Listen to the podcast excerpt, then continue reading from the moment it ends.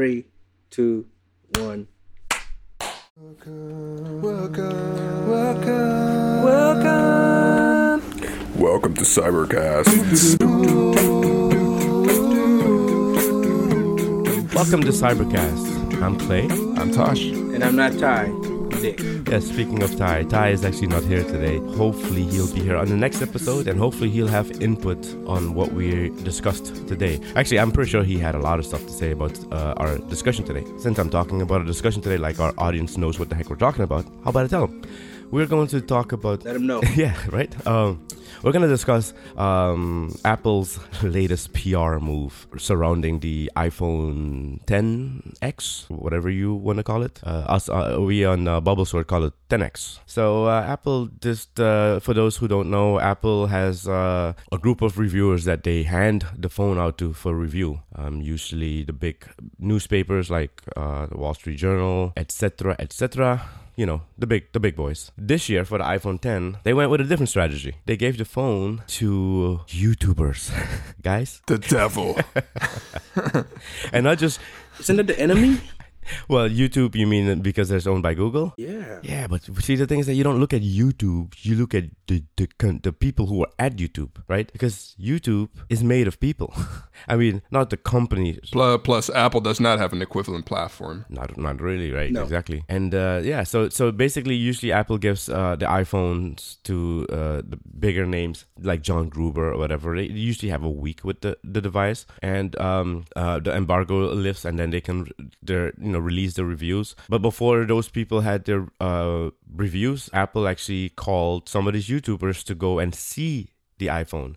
Now, I don't I don't know if you guys have seen the YouTube videos. Um, Dick, have you seen any YouTube videos of uh, people revealing the iPhone ten? No, I have not. Okay. And Tosh? Just uh, M K B H D. Okay. So, and the thing is that M K M M Marques Brownlee, he is not one of the people who actually got the phone the way the, the, these other smaller YouTubers got the phone. So, so he's establishment now. He's pretty much, well, I mean, hey, Marques Brownlee is big time, right? I mean, like if you, all of those YouTubers, by the way, I, I think they're amazing. The, the, and a lot of them I already watched. But all of those YouTubers could learn so much from Marques Brownlee. I mean, Do, do, do you, don't you guys think that he is pretty much like the best out there? Yes, he has set sort of a standard for discussing this sort of technology. Right. I wouldn't know. Wouldn't know. But I, I, I've seen him, and I have nothing against him, but I don't. I have no one to compare him. Because look, okay, so everyone else you look at now, you either see them copying Casey Neistat, Marques Brownlee, a few other people who, you know, who...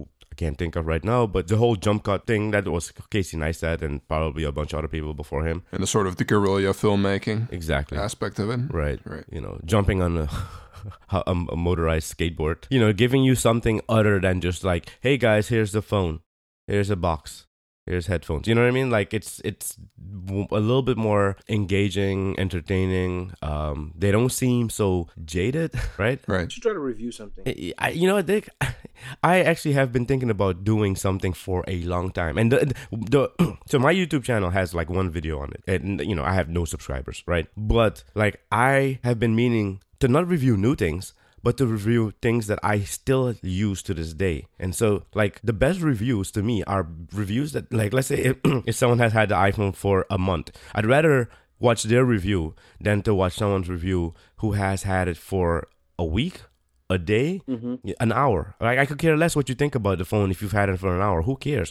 You know, and, and so th- these YouTubers who got the um who got the phone, a lot of like like John Gruber, he lost his mind. And and like John Gruber to me is sort of like, I respect him a lot. And you know, daring fireball dot net is his website. I respect him a lot. He has very good insight into what Apple is thinking, doing, and and sort of debunking things, or sort of being a massive P R arm from for Apple. The way he responded to the, the unknowns and the lesser known, uh, lesser subscribed YouTube channels was sort of disheartening, actually. Like, you know, he's, he's sort of like, you know, he, he is a, a single person who has a website that's popular, and Apple has decided to start giving him, I don't know when exactly, the, the access to the iPhone. He was also a no one when it started, right? At some point. Just, he was more or less a, a blogger, right? Exactly, exactly. Which he is now, which he is still. He still is a blogger, right? And he forgot, I guess, that Apple, at some point, decided to take a chance on him. And now he is one of the regular and established people. And what does he want now? To yank the, the ladder up behind him because no one else should have a chance to, to rise up, to potentially replace him maybe? Because you're not, if you don't want to get replaced, just do better.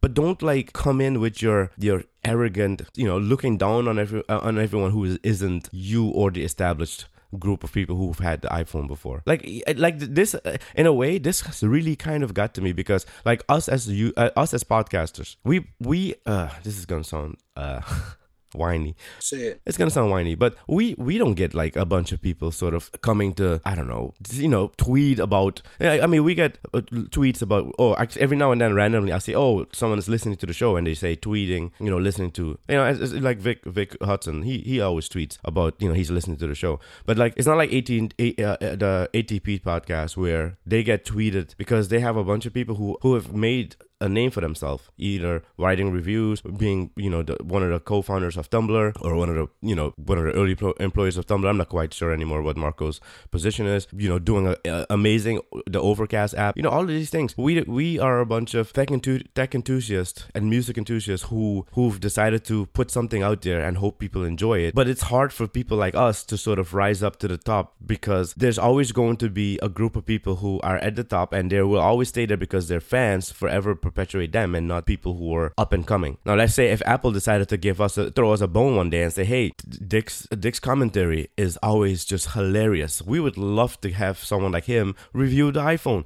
We'd love to see what sort of take Dick has on the iPhone." Right? They hand Dick an iPhone. You know, one of the Cybercast members has an iPhone.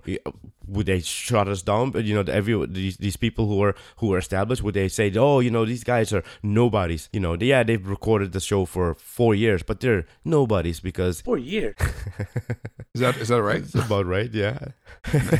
Okay. You know, let's say they say, you know, Tosh, Tosh's Music Corner is phenomenal. We would love to see what he thinks about the music output of this phone. We did so amazing work with the speakers, and we would love to see what a music file thinks about this iPhone ten, right? Mm-hmm. And and yeah, everyone else gets a chance at this. And Apple is probably not going to look at podcasters and say, you know, this is a, a, a, a treasure trove of people who we need to go and explore with. Because guess what?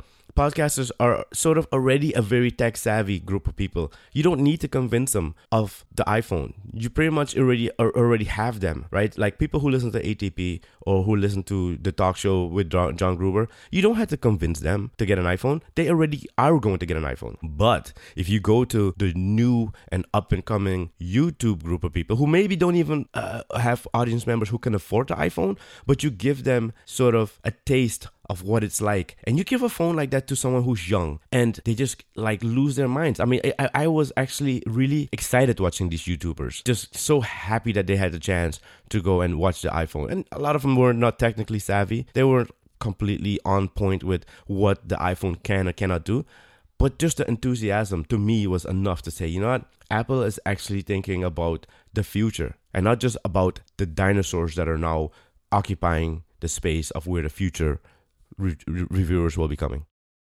Uh, okay. I'm um, I'm, I'm not sure how to respond. I mean, uh, what what what I th- what I think though, if you look at this uh, as as a P R move, which it is obviously, um, mm-hmm. then I think what Apple's trying to do is sort of encourage more like um, sort of a peer-to-peer distribution of information, you know, about mm-hmm. the products. Mm-hmm. Like people like John Gruber or, you know, uh, all those other established sort of uh, media outlets. It's usually people talking down from their ivory, ivory towers, right? Right. And I guess these YouTubers are much easier to relate to for like the average, you know, semi-young consumer. Mm-hmm. So potentially this this leads to a, a lot more exposure, especially if they're distributing distributing it across, you know, like a set of emerging YouTubers. Mm-hmm, mm-hmm. I'm gonna be cynical. Okay, go ahead. Be cynical, Dick. Well, uh, well, I don't know if that's the right word, but I believe I think the move is to give it to people who never thought they would get the opportunity. So, so they'll say not so damning or damaging stuff because they don't want to blow it in the future. They're like, oh man, I can't. Even, let's say they don't like it. Right. They want. They want to get the next. They want to get the next one too. They're like, how did I? How did I get this? Like, I. Uh-huh. It's like when uh, a girl out of your league decides to say, you know, you know, tonight. Here you go. You're gonna bring your A game, right? You're not gonna if you if you see a mole you don't like, or you're not gonna you're not gonna mention it. You're gonna be like, I'm gonna look past this mole because I want to review this again.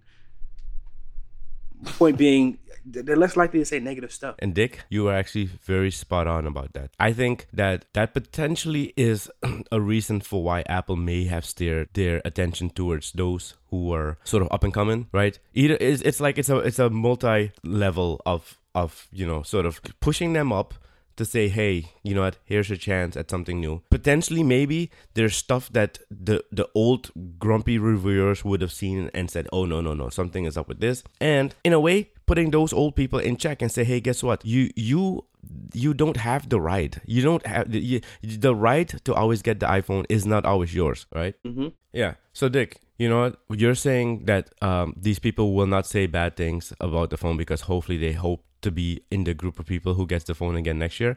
I think you're spot on, actually. Um, and Apple knows that. Apple is not a dumb company. I think they know that these people probably aren't going to say anything really damning, and maybe that's why they didn't want to give it to these other people. And maybe there's something wrong with the, the, the iPhone, that they don't want the phone to come out the gate with all of this negativity from these grumpy old reviewers, right? Right.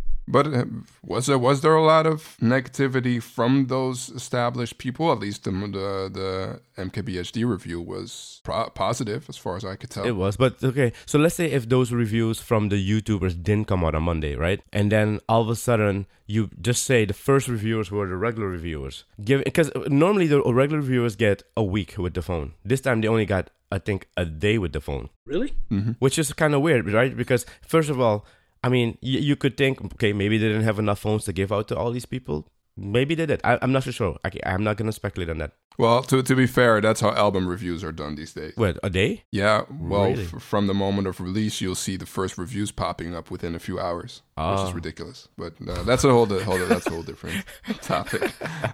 you know, you know, like I, I for me, the Monday uh, uh were to me, I, I saw them more as um. a first look rather than a review. And anyone who re- puts out a review like the next day, to me, it's also a first look. I don't care if you had the phone for a whole twenty-four hours. It's not a review. It's a first look, because the thing about it is that if like three days later, the uh, phone has massive problems, you've basically just ignored that. You know what I mean? And and so it was it should yeah. have been a first look, not a total um, review. And so that's what I see, that th- those mm-hmm. people who were, were um, the people who were given a chance to look at it on Monday, and all of them were just fawning over themselves, it's because they were given the chance to do something completely new. And it's a first look of something that no one else has seen yet. So that's why it's a first look. Any one of those re- established reviewers who released their stuff on Tuesday and said it was a review, I see it as a first as a first look as well. Yeah, I think I think that's what you should call it, because nowadays, like the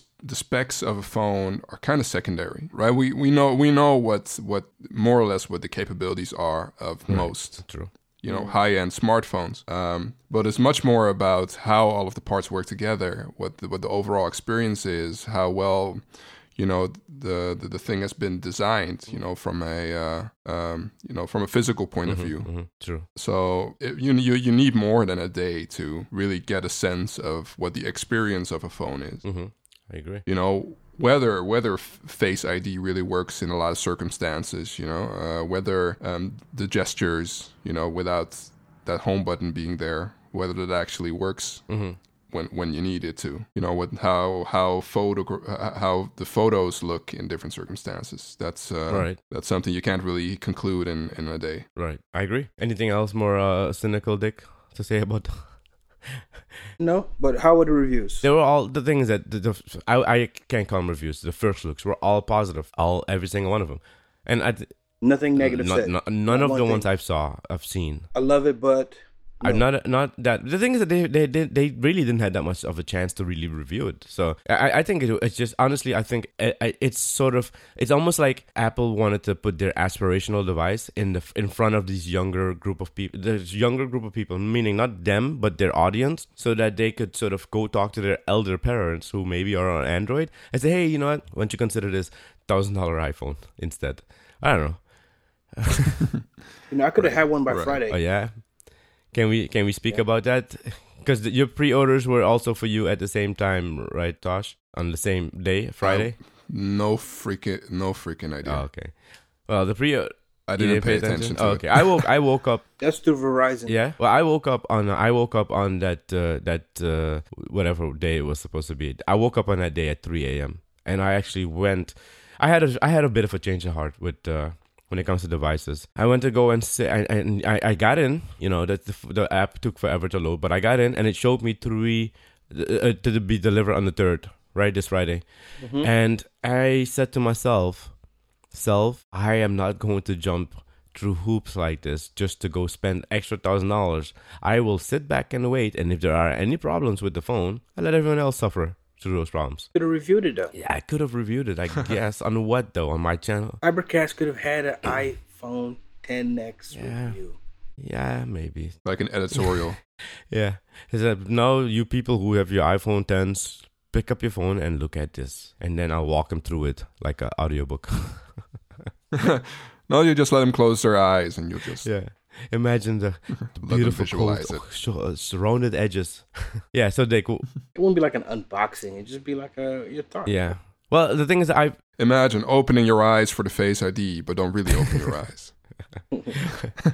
Well, I, I've decided that I am not going to go crazy. Um, I even, I mean, I know on BubbleSort I said that I was gonna get the new Apple Watch, and I might still get it. But in, in part of me is, is is sort of wanting to rebel actually against the whole idea of I don't know. I just I don't want to I don't want to be that person anymore. I could I don't know. I mean, I I shoot a bunch of film cameras, so I'm also into old stuff. But still, I don't want to be that predictable. Did I did I see the yeah. other day that you have a dedicated fridge? Yeah. For your film stocks? Yes. Yeah. Okay. Continue. Yes. Yes. Yes, I do. Um, is it is it like a table-sized fridge or a full-size fridge? It's a table-sized fridge. Okay. I'm not that nuts yet. Even though I could use a, a full-size fridge, though. I have I have so much. I could use a full-size fridge. Um, but yeah, I'm not, not that crazy yet. Look on Craigslist. Yeah, I know. They have those... Um, those. Drink. Yeah, that I almost bought that. Usually for cheap. I know. I was looking at them recently. Yeah, I almost bought one of those, Dick, because I would love to display all my my stuff without having to open the, the fridge. But uh, uh yeah, gosh, Dick, don't don't do don't do this to me. I already, I am trying to be, I'm trying to be more mindful and less materialistic with the stuff. Don't, don't make me go look on Craigslist for another item. No, but I'm saying I know they go for cheaper than like mini fridge. Well, this mini fridge I got for like thirty bucks. Okay, I was like a crazy sale. I don't know what happened. I went to the Target and they were like, "Oh, you know, you can buy this phone or this fridge. It's normally like one hundred and ten bucks for thirty bucks." I was like, "What?" I almost bought two of them. That's how crazy it was. But yeah, I decided that I'm not gonna go crazy jumping on the. You know, I'll wait the iPhone ten whenever it gets updated. I will just get it then. I mean, the six is killing me. It really is killing me, especially because I was used to using a six S. But you know what? For now. It's just gonna have to do. I'm actually even debating getting a f- just a flip phone. Actually, I'm, I'm, get I'm, out of here, man. there's, there's no way.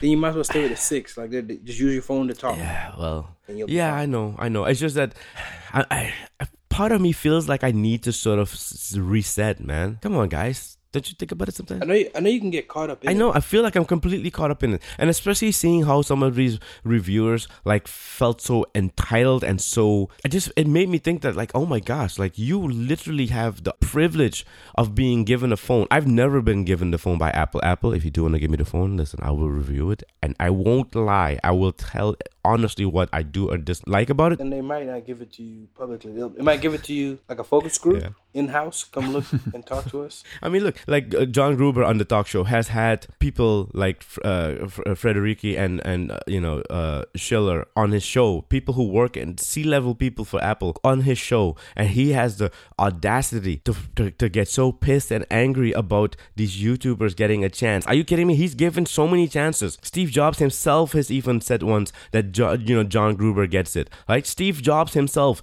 he, he has had so many chances and he's Listen, he has worked for it, and I don't blame him for sort of feeling a certain way, but just feel it. Don't say it. Just feel it. You don't have to tell us all how you can't believe that, oh, this person didn't get a phone, that person didn't get a phone. Oh, you know, look at, oh, it's a good thing you gave the phone to this person. It's a good thing you gave the phone to that one. You know, just step off your high horse, my friend. Well, there, there are two contra- contrasting thoughts that I have about yeah. it. Like, on the one hand, I, I can understand it's his livelihood, yeah. you know, and he he's he's been used to doing it this way, right? You know, uh, being able to, to spend the time with the device and, and formulate his thoughts, blah, blah, blah. So I could see how that could upset him, but the the idea of, but he could still do that just on his own time. Yeah, and just and just wait a little bit, and and you know, for once, not be the first one out of the gate. Right. Well, he normally isn't the first one out the gate. Usually, he actually he doesn't rush it out, but he still would like to have had that whole week. That's why. That's I think what he's yeah. been. Yeah. Doing. Well, then what? The, what is the problem then?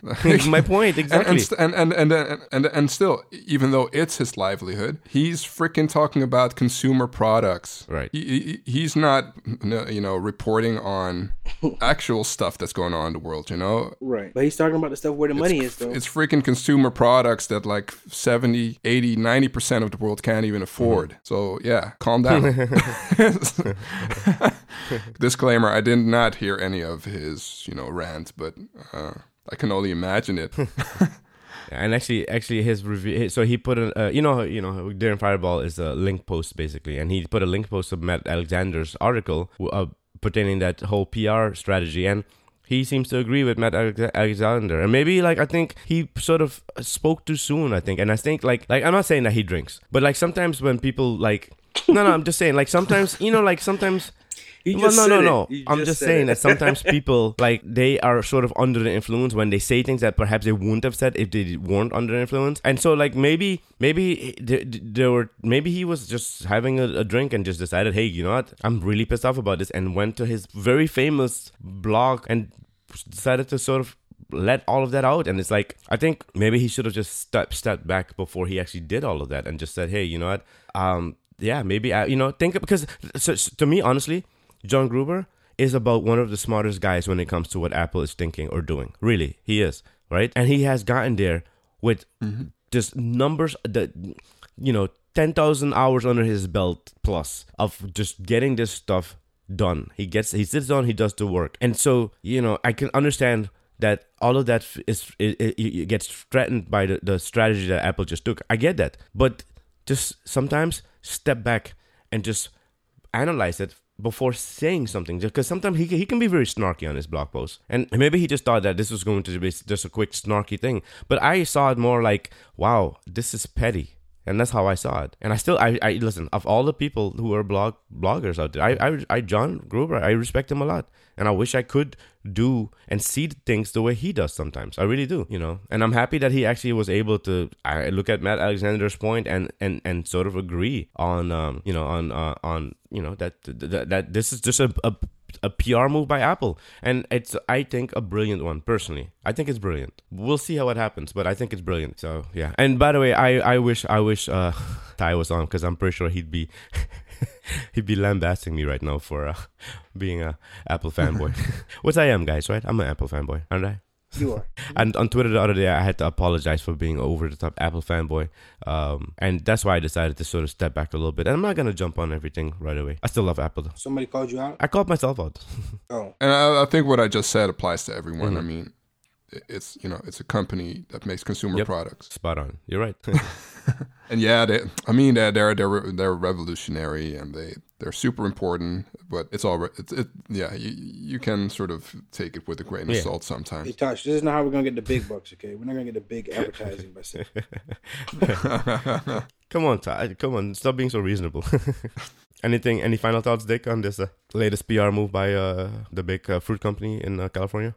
Mm. I, I guess it's an interesting move. I, it, every time I find out through this show, usually that stuff has created buzz that I don't think is worthy of buzz. Like, I always am amazed that this is like a hubbub for nothing. Other level, this other level. Like I'm, I, I consider myself just a regular mm-hmm. consumer, a regular person, um, like the, the person that doesn't need to have everything and be in the know about everything. But it, it's amazing how much controversy, inconsequential consequential things cause. Mm. It, it's it's.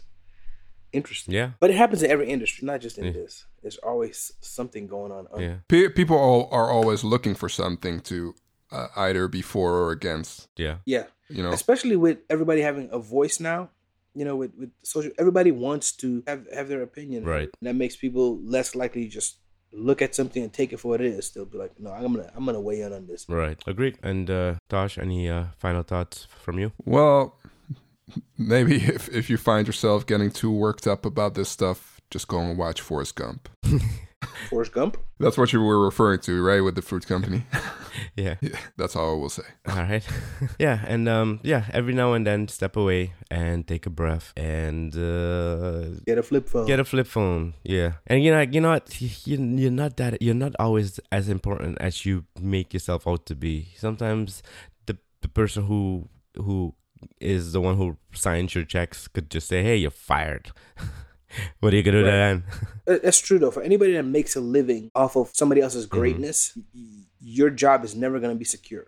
Mm-hmm. You know what I'm saying? If, you're, if your living is made off of reviewing great things other people do, whether it is products, music, whatever, you are, your job is never secure. Mm-hmm. True. Any move, any any move that affects you negatively could just take you out like that, right? Yeah. Right. I agree. So... just be happy with the time you get it to, to do it and uh, be stack your yeah, bread. stack your bread and diversify, actually. Yeah. Yeah. Maybe, maybe have, have some of these YouTubers on sometime. I would love to, actually. True. That'd be pretty cool. I'm pretty sure right now they probably feel so so important that they're like, oh, this is Cybercast. We, oh, no, no. We need to go on. You're talking about him, Gruber, no, or us? I was actually talking about Gruber. But, uh, having Gruber on on our oh I thought you meant one of the YouTubers. No, no, no. Let Gruber have those YouTubers oh, on. You know what, that maybe get a you know sense what's funny? Of what they're about. So so so actually, uh, Gruber did have um like you know he has he always has people on the show, right? And he had um oh, what's his name again? Who works for Bloomberg now? Uh, Matt Gurman. He had Matt Gurman on a few times, and you know Matt Gurman and and Gruber. It's almost like there was a sort of I, I would say that they're working do, towards the same thing, but they're they're not they're, they're so, I mean there's a bit of the way he responds to some of the articles. It's almost like a bit of competition. And when he had him on the show, it felt kind of awkward. Like it felt like he was slightly envious of Gurman because Gurman is a young kid. You know what I mean? Like it was a, like I, I felt uncomfortable listening. I don't know if any other listeners felt the same way. I'm, I'm uh, Vic actually, you're probably listening to this episode, Vic. When you listen to that show, uh, Vic Hudson, everyone, you can go follow him. Of Vic Hudson one on Twitter. Um, when you were listening to that episode with, or the few episodes with Gurman on on the talk show, did you ever feel like there was a sort of uh, I don't know enviousness from uh, Gruber because Gr- Gurman is so young? Let us know in the tweets, Vic. Uh, Vic Hudson is my co-host on BubbleSort, by the way, listeners. Um, okay, so we jump into uh, Music Corner? Yeah, let's do it. I'm down. All right, so uh, today's Music Corner I would like to dedicate to, uh, I think, one of my favorite record labels of today, uh, and it's called Daptone Records. Ever heard of that that that label? What's it called? Daptone Records. No. No. No. Well, they're mostly known for propelling um, two artists, um, Sharon Jones and Charles Bradley. And both of these artists have passed away this year, and that's what really made me want to talk about this label, and particularly these two artists. Are they older? Be, because, yeah, and they actually started older, but I, I, I will talk about that as I go along. Uh, and both of these artists have a very special place uh, uh, for me. Uh, When it comes to kind of the soul revival movement, I would call it, that's uh, going on lately. Mm. Um, and and Daptone is one of those labels that really tries to foster that, try to keep those traditions alive, you know, um, sort of the sense of music really being performed on the spot by real musicians, um, those bands being fronted by the most talented, uh, soulful artists that, that you can find. Um, everything being recorded in a in a very sort of um, earnest analog way. So, uh, well, let's start with a little bit of history. So, uh, Daptone Records was founded in, in two thousand one by uh, Bosco Mann and Neil Sugarman. Uh, Bosco Mann previously uh, um, had set up another label uh, called Desco. Uh, that's now no longer... Uh, You know, it's not defunct, uh, but they set up the, this this label together in uh, this uh, rundown two-family home in, in Brooklyn. And really, uh, looking at it from the outside, it looks like some kind of crack den. But uh, it's, that's still where they where they do everything, where their office is, where their studios are. Um, and they remodeled it and and um, installed, you know, all of this vintage equipment in there. You know, everything based on on tape, um, you know, analog. Uh, recording processes. Um, and I think for that reason, this uh, studio also became uh, popular for artists and producers to record in, and one of the the more prolific among these artists is Mark Ronson, who used the the Daptone studio to record Back to Black with Amy Winehouse. Mm. And mm-hmm. the in-house band um, for Daptone Records, the Dap Kings, um, well, actually played on that record and also continued to tour with Amy Winehouse uh, around oh seven. Mm-hmm. So that's really what uh, what propelled the reputation of that studio forward. Um, and I guess one of the, the names that that's sort of inextricably tied to this label, sort of the, the, the first real headlining artist, was Sharon Jones um, from Georgia. Um, and basically st- started her career quite late, around uh, the age of forty. Um, and how, how I would describe her is sort of Um, a Aretha Franklin reincarnated. Mm. Like very, like her voice is one of those voices that really pulls at your heartstrings. Like there's this grain to it that's uh, that's really mm. intense. Um, so I guess what uh, what's popularized Miss Jones uh, was her second album, one hundred days and one hundred nights, and the lead single of it. Uh, I think that's her biggest hit to date, and I will play that for you now.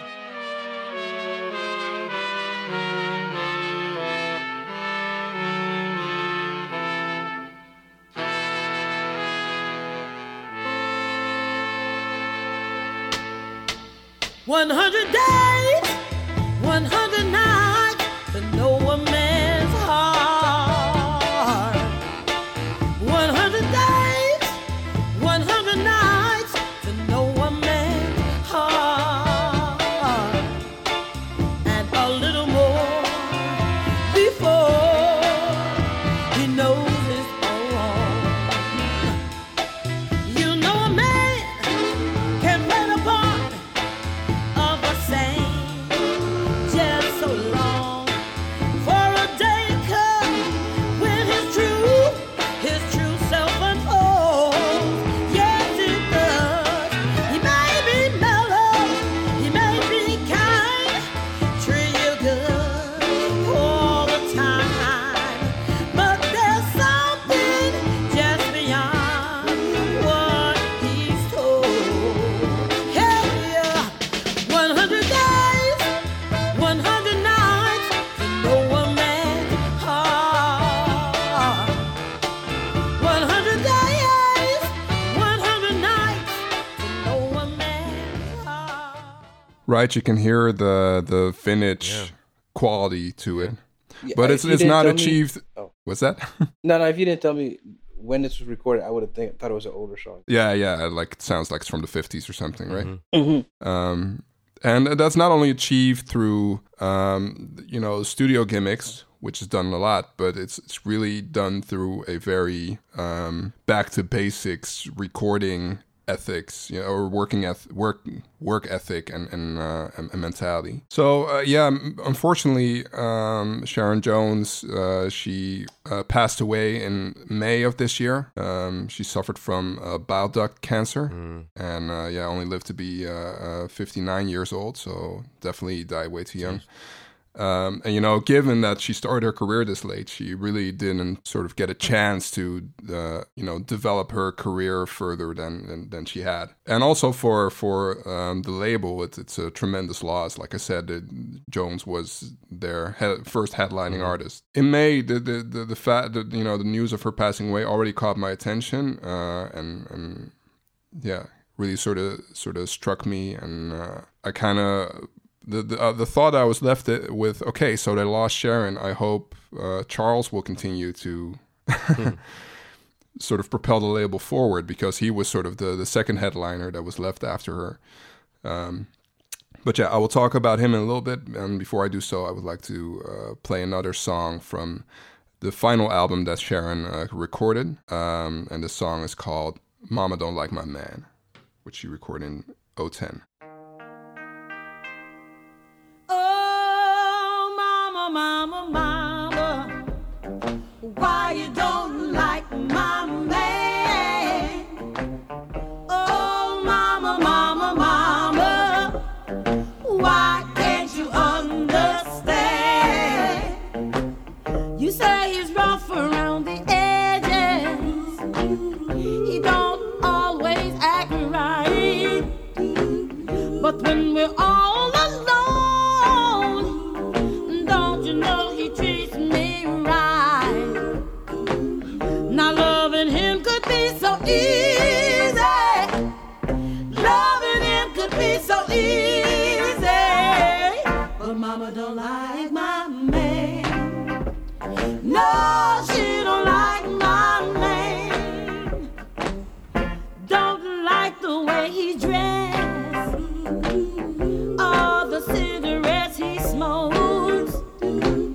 Don't like the company he keeps, or the color of his jokes. You said he ain't no good. He says he's rough and he's lazy. How can I explain how the way he drives me crazy? But loving him could be so easy.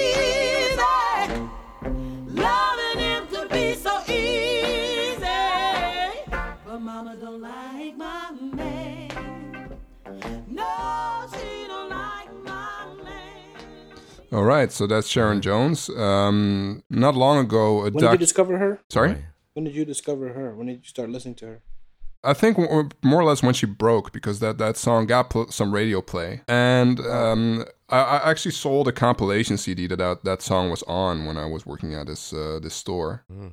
So I guess that's that's how I got in touch with her. But I never made the connection to the Daptone label until I learned about Charles Bradley. Mm. I first saw Charles perform, uh, I think, at K E X P, this uh, local radio station, I think in Seattle, which uh, is known for showcasing a lot of, you know, indie artists and, and yet-to-be-discovered artists. Immediately I thought, what is this guy sort of one of the greats that's uh, um, sort of having a, a career revival now? Because he did really, the way he performed and the way that he sang and the way that he was backed by his band, the Menahan Street Band, really looked like he was he had been at it for all of his life. Well, Ch- Charles Bradley, he's originally from, from Gainesville, Florida, and then moved uh, later in life to Brooklyn, New York. Um And how he got a start, he, he uh, was very much inspired by James Brown, seeing James Brown perform live, and he wanted to emulate that. So he really started his career as a as a James Brown impersonator, you know, playing in uh, you know dingy clubs and stuff. Never really got any traction when it came to his music career. Then just randomly, he got discovered by one of the founding uh, you know men behind the the, the Daptone label, and. Mm-hmm. Brought him in touch with uh, Thomas Brennick, which is one of the in-house guitar players and, and songwriters, and basically just started jamming together. Like uh, Charles, he's uh, he he was illiterate, you know, couldn't read or write, so his songwriting process really came, you know, through improvisation, just making lyrics up on the spot. Wow. And you would, I, I, I've seen him perform live a few times, and you see that even though, you know, the songs are written, they've they've been recorded, he sometimes deviates from the lyrics, you know, and the band is sort of tuned into that and knows how to how to cope with it. But that's just the way he, he worked. Mm-hmm. Um, so around oh two, they started, you know, doing these sessions and, and recording the the, uh, the the the results from it. And then uh, in two thousand eleven, um, he released his debut album. Um, and it's really interesting to watch uh, this documentary that, that was released the year after. That's uh, Soul of America. That sort of documents the whole process, the whole lead up to that record. Mm-hmm. And to really observe that songwriting process that he and, and Brennick had. Sort of Brennick became like uh, a container for all of Charles's, you know, thoughts and, and, and sort of worked with him to structure all of that into songs that, that could actually make it onto a record. So that, that collaboration between them is really what enabled Charles to, to become a recording artist rather than just a, a performer, you know, a James Brown impersonator. So...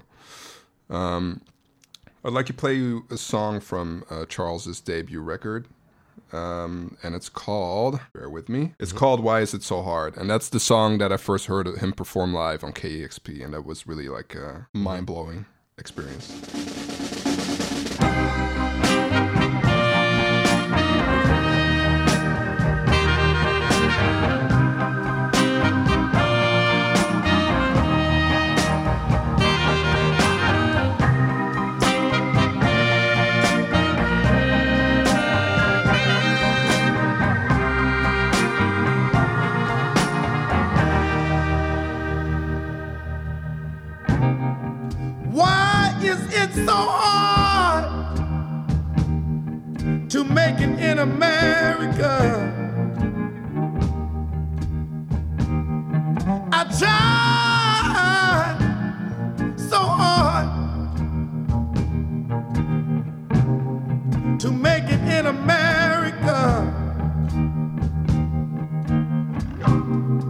a land of milk and honey,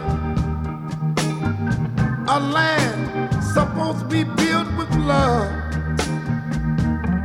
It takes love and understanding to live and let live.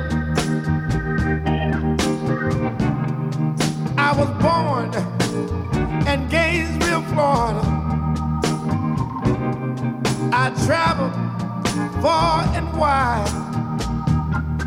Then I moved to Brooklyn, New York. Had hard times, but sometime I hold on.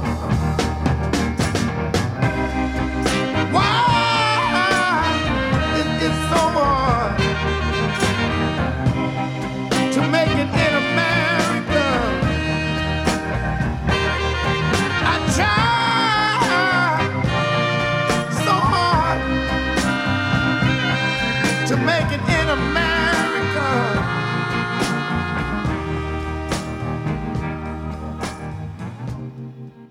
Powerful stuff, right? Yeah, dude. Mm-hmm. Yes. Yeah. Like the first note that he just belted out, that, that sort of grabbed me by the throat. And it's really telling of what kind of artist he was. Like, um, you can tell through his lyrics, like this song and uh, a lot of other songs, that he's really been beaten down by life. Mm-hmm. Yeah. And that's literally true if you if you look, if you watch the documentary, like uh, he used to be homeless, um, you know, uh, dealt with... with Uh, a lot of hardships, you know, his uh, brother brother getting shot on the street. Um, and, you know, through it all, you can really hear that he still believes in, in the American dream. And he, he very literally sort of addresses it. Um, like, even though he's been, he's lived through hard times, like America is still a, a land of milk and honey. Um, so, yeah, that, that, that that's something that really... Uh, you know, has resor- resonated with me from the get-go. And uh, I really, from the from the moment that I first heard him, I wanted to experience him live as well. And I did a, f- a few times, like once in a small venue in Amsterdam, and another time uh, at the North Sea Jazz Festival, where he uh, um, where they did a, a Daptone showcase. So both Sharon and, and Charles were performing there. So that was a real treat. Um But particularly that first gig in that small venue, you could really f- uh, feel that for him, the music that we that he was making was bigger than himself. Mm-hmm. You know, the way that he was moved by it, uh, the way that he, uh, you know, sort of laid his body into it, very literal, in a very literal sense. Like for someone who starts his career, you know, in his sixties, uh, he still was performing on stage like, uh, like you know, he was this young pup giving his first chance to shine, mm-hmm. you know? Um, and also, he was always very grateful to his audience. Like, uh, I remember very distinctly that uh, at some point during the set, he would just walk off stage and just give every individual people in the first couple of rows like a hug, like uh, this extended hug. And, you know, despite the fact that he was completely covered in sweat, it didn't matter. You know, it was just this very pure expression of love. Mm-hmm. That that's uh, something that that's very unique and, and uh, very... I, I personally was very upset to hear of his uh, yeah. passing uh, um, in September. Also died of cancer, stomach yes. cancer. And yeah, it's a shame that he, he only got to start his career this late and wasn't sort of discovered earlier. But still, um, uh, he, he managed to record and release three records in this uh, in this period of time. So he released uh, Victim of Love in, in two thousand thirteen. Um, kind of building on the same sort of sentiments and same styles, but uh, extending himself a little bit more towards the, the psychedelic. So I'll, I'll play a little excerpt of the song Confusion from that record.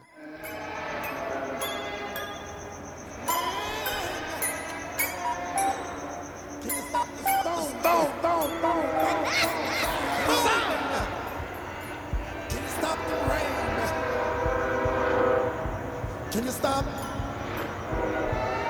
Love, love, love, love, love, love, love, love, love.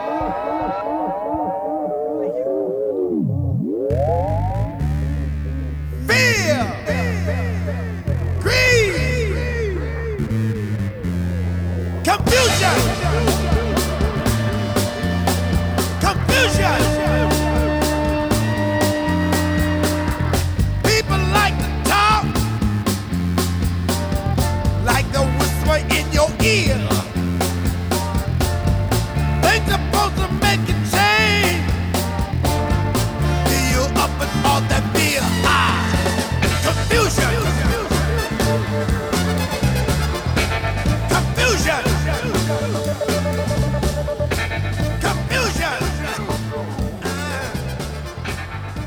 very uh, reminiscent of uh, Curtis Mayfield, like uh, sonically and, and thematically. Mm-hmm. Um, and you also get to see his more uh, cynical side, which didn't really shine through in the previous record, mm-hmm. you know? And then his final album uh, from twenty sixteen uh, called Changes. And there he re- reverts completely back to his softer side. And um, how I view this record, uh, also in, in, in light of his illness and uh, probably the prospect that he was going to pass away, I'm pretty sure that he knew that. It really feels like a sort of love letter to, you know, us, his, his fans, and to the world that he's leaving behind, to the music that, that gave him so much. And I would less, just like to play at full length the, the intro to that album, and just how uh, how unassuming he he he remained, you know, um, through everything that he's been through. So here's the intro intro to uh, Changes. Hello, this is Charles Bradley, our brother that came from the hard licks of life, that knows that America is my home. America, you've been real, honest, hurt, and sweet to me. But I wouldn't change it for the world. Just know that all the pains that I've been through, it made me strong, to stand strong that no, America represents love for all humanity and the world. I say from my heart. God bless America. Bless America. My home. My home. Sweet home. Oh. God bless. God bless America.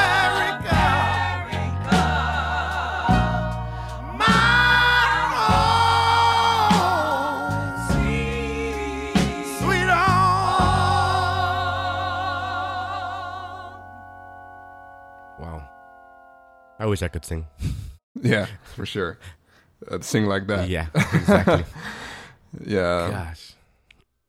Yeah, so that's Charles Bradley. And he, like, there have been a few sort of artists that we've lost over the past few years, you know, Prince, of course, but this one really, really sort of hit me in a different way. Like, this is an artist that I would have loved to have seen, like, many, many more times. Mm-hmm. And, you know, just continue to... Uh, to record albums and, and, you know, just to to live inside of his music. Uh, and, yeah, I'm very sad that, uh, that uh, yeah, I won't be able to do that, which is, a, it's kind of a selfish thought, but that's really what, what I was left with after hearing the news. Yeah. So yeah, I guess the question that remains now is what's next for Daptone, you know, having lost their two biggest mm-hmm. artists. Well, of, of course, their their roster is much bigger than just these two. Uh, I mean, they have a lot of um, instrumental bands on their mm-hmm. roster. Um, you know, the, the backing bands for the, for the two artists that I just mentioned, the Dap Kings, the Menahan Street Band.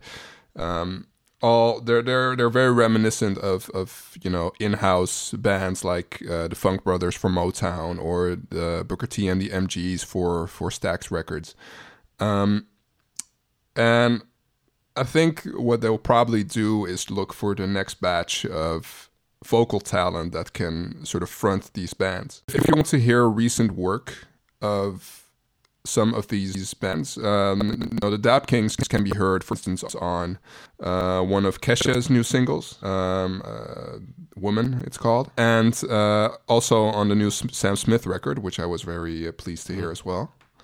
Um, so I guess that's that's uh, their next step, and and then uh, also their roster is much more diverse than what I've just uh, uh, played for you. It's not only soul; it's also other.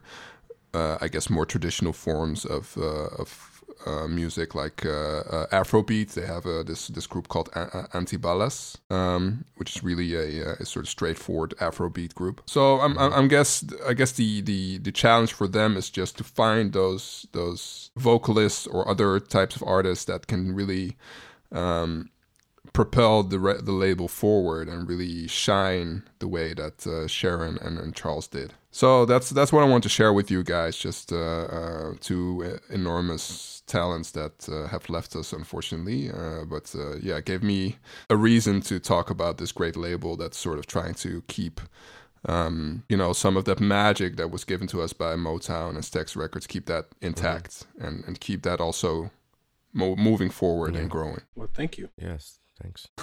You're welcome. I think my mom would like them. Yeah. Oh yeah, for sure. Make sure you uh, that she. Uh, Listens in. She learns. She learns about them. Okay. We'll tell her she needs to listen to this yeah. episode. All right. Well, thank you. What else we Go got? Rapid? Hey guys, any, watching anything? Listening to anything interesting? Not me. You, Tosh. uh, I I started watching Mindhunter on uh, Netflix. Mindhunter. The David Fincher. Mindhunter, the David Fincher uh, show. Never even heard of that. Let me see. Mindhunter. I'm thinking about Stranger Mind- Things. Oh, I haven't started yet. Season two, right? I haven't started it oh, at all. yeah. I, yeah, me yeah, neither. I'm dying to start it. I hear a lot of good yeah, things. Yeah, yeah, me too. No, Jack's got into Power Rangers recently. And oh, gosh. That's still going? Oh, it's good to say. Yeah. Oh, my goodness. Because somebody was a Power Ranger for Halloween. You were? No, somebody, one oh. of his friends. Just yeah, I used to uh, love Power. I, I used to love Power Rangers. Did y'all know the secret about the Black Power Ranger? What? What was the secret? You never noticed? Uh, no. No. What? As a girl? He's missing. He's missing a finger. What? Mm-hmm. In real life too, or just like they? Yeah, in real life, four fingers on one hand. Oh wow! Never noticed that. Are, are you looking at it now? I, I was. I was too wrapped up in all of the explosions. Yeah. Oh snap! So so if if uh, if you want to play the Black Power Ranger, you have to cut one of your fingers. Yeah. If you want to be authentic. Well, what? Oh, how how do like, you lose it? Like he was born with less finger, one less, or he cut it off? It got cut off in an accident, or what? I don't know his story. Oh. I, I don't. I don't. I'm sure I've heard it, but I don't know. Huh. I always thought it was funny though when you. You watch the show now. After the red or the blue one, you know they just made the the two white guys red and blue, and then they have this, everybody else is like it matches. The black one is black, the Asian one is yellow, and then the yeah. I, th- I think in later, in, I think in later iterations they sort of switched that around, but they uh, did. Yeah, because I was watching it the first, other day. Uh, I was like, man, this is so so brilliant. as, I as wonder what it, the yellow one's going to be. Huh? I mean, at least the girl they go pink, but the black and yellow is a little bit. Yeah. At least they make the red one Native American. That's the that was that was their version of racial representation, I guess. Yeah. But yeah, nothing new. Huh? Anything you want to recommend? It doesn't have to be new stuff, old stuff. Um, I'm looking for stuff to get into. Mindhunter, yeah. I guess. What's it about? Yeah, yeah, the, definitely recommend that. Is it a psychological thing or what? Definitely psychological. It's uh, if you do you like the movie Seven? Yes. It's like that? Mm-hmm. It's yeah, oh, it's similar. Okay. Okay. Yeah. I'm I'm watching a bunch of things. I just can't remember for the life of me the names, which is pretty bad, right? You gotta jot them down. Yeah, you're right. Man. You're right. I didn't think we were gonna mention it. We haven't mentioned what you're watching in so long. I, you know. Well, I just started to settle back into regular life, so I'm looking to mm-hmm. you know, entertain myself. Oh. Well, right now I'm I'm doing my house, so I'm actually yeah. Yeah, it, I just I think I think I'm done furnishing. Oh, okay. Furnishing. Okay. Next, I'm moving to fixture. Mm. Take a break yeah. though. All right. All right. I guess it's a wrap. Yep. Ty, let us know what you think about the first topic and let us know what you think about Music Corner. I guess he'll tell us this on the next episode. Ty is T Y zero nine on the Twitters and Instagram, where he's actually doing a lot of good stuff on Instagram. So check him out. Tosh. I'm uh, Tosh Polak on Twitter. Dick. Dick underscore daily on Twitter. I'm just Dick Daily on Instagram, but I don't do anything. Instagram, you have to do everything's a square, right? Not anymore. Hasn't been for a while. No? Yeah. Oh, look at me. I guess I'm square. All right, cool. And um, I'm C W Daily everywhere. That matters. And if it doesn't matter, I'm probably there as well. You're on Peach? Uh, I, I kind of am. you can, you'll find me there. It's alive? Isn't it? Maybe. I didn't know that. I thought Peach would have fallen off the, the vine, vine. Rotten on the floor. Vine is dead, right? Yes, Vine is dead. And uh, you can find Cybercast at C Y B R C A S T on Twitter. Uh, tweet at us if you have any questions. You could say hashtag ask Cybercast. We'll answer them on the next episode. Who knows? Maybe someone maybe someone has a question and uh, they don't know how to ask us. So there you go. We're we're we're going to trend for sure. If you really want to reach me, you can find me at Dick Daily at gmail dot com. Wow. Wow. Wow. Okay. He put his uh his uh, personal email there. And your and your phone number is? And, my, my phone number is actually three oh four dick. That's, you can reach me there. Uh, I hope I don't get spammed. You probably might be if uh, the right people are listening. But if we have, you know, our listeners are are high class people, so they won't spam you. Yeah. Listeners, we love you. Ciao. Hollis. Bye bye. Return to your regular scheduled programming. Dick.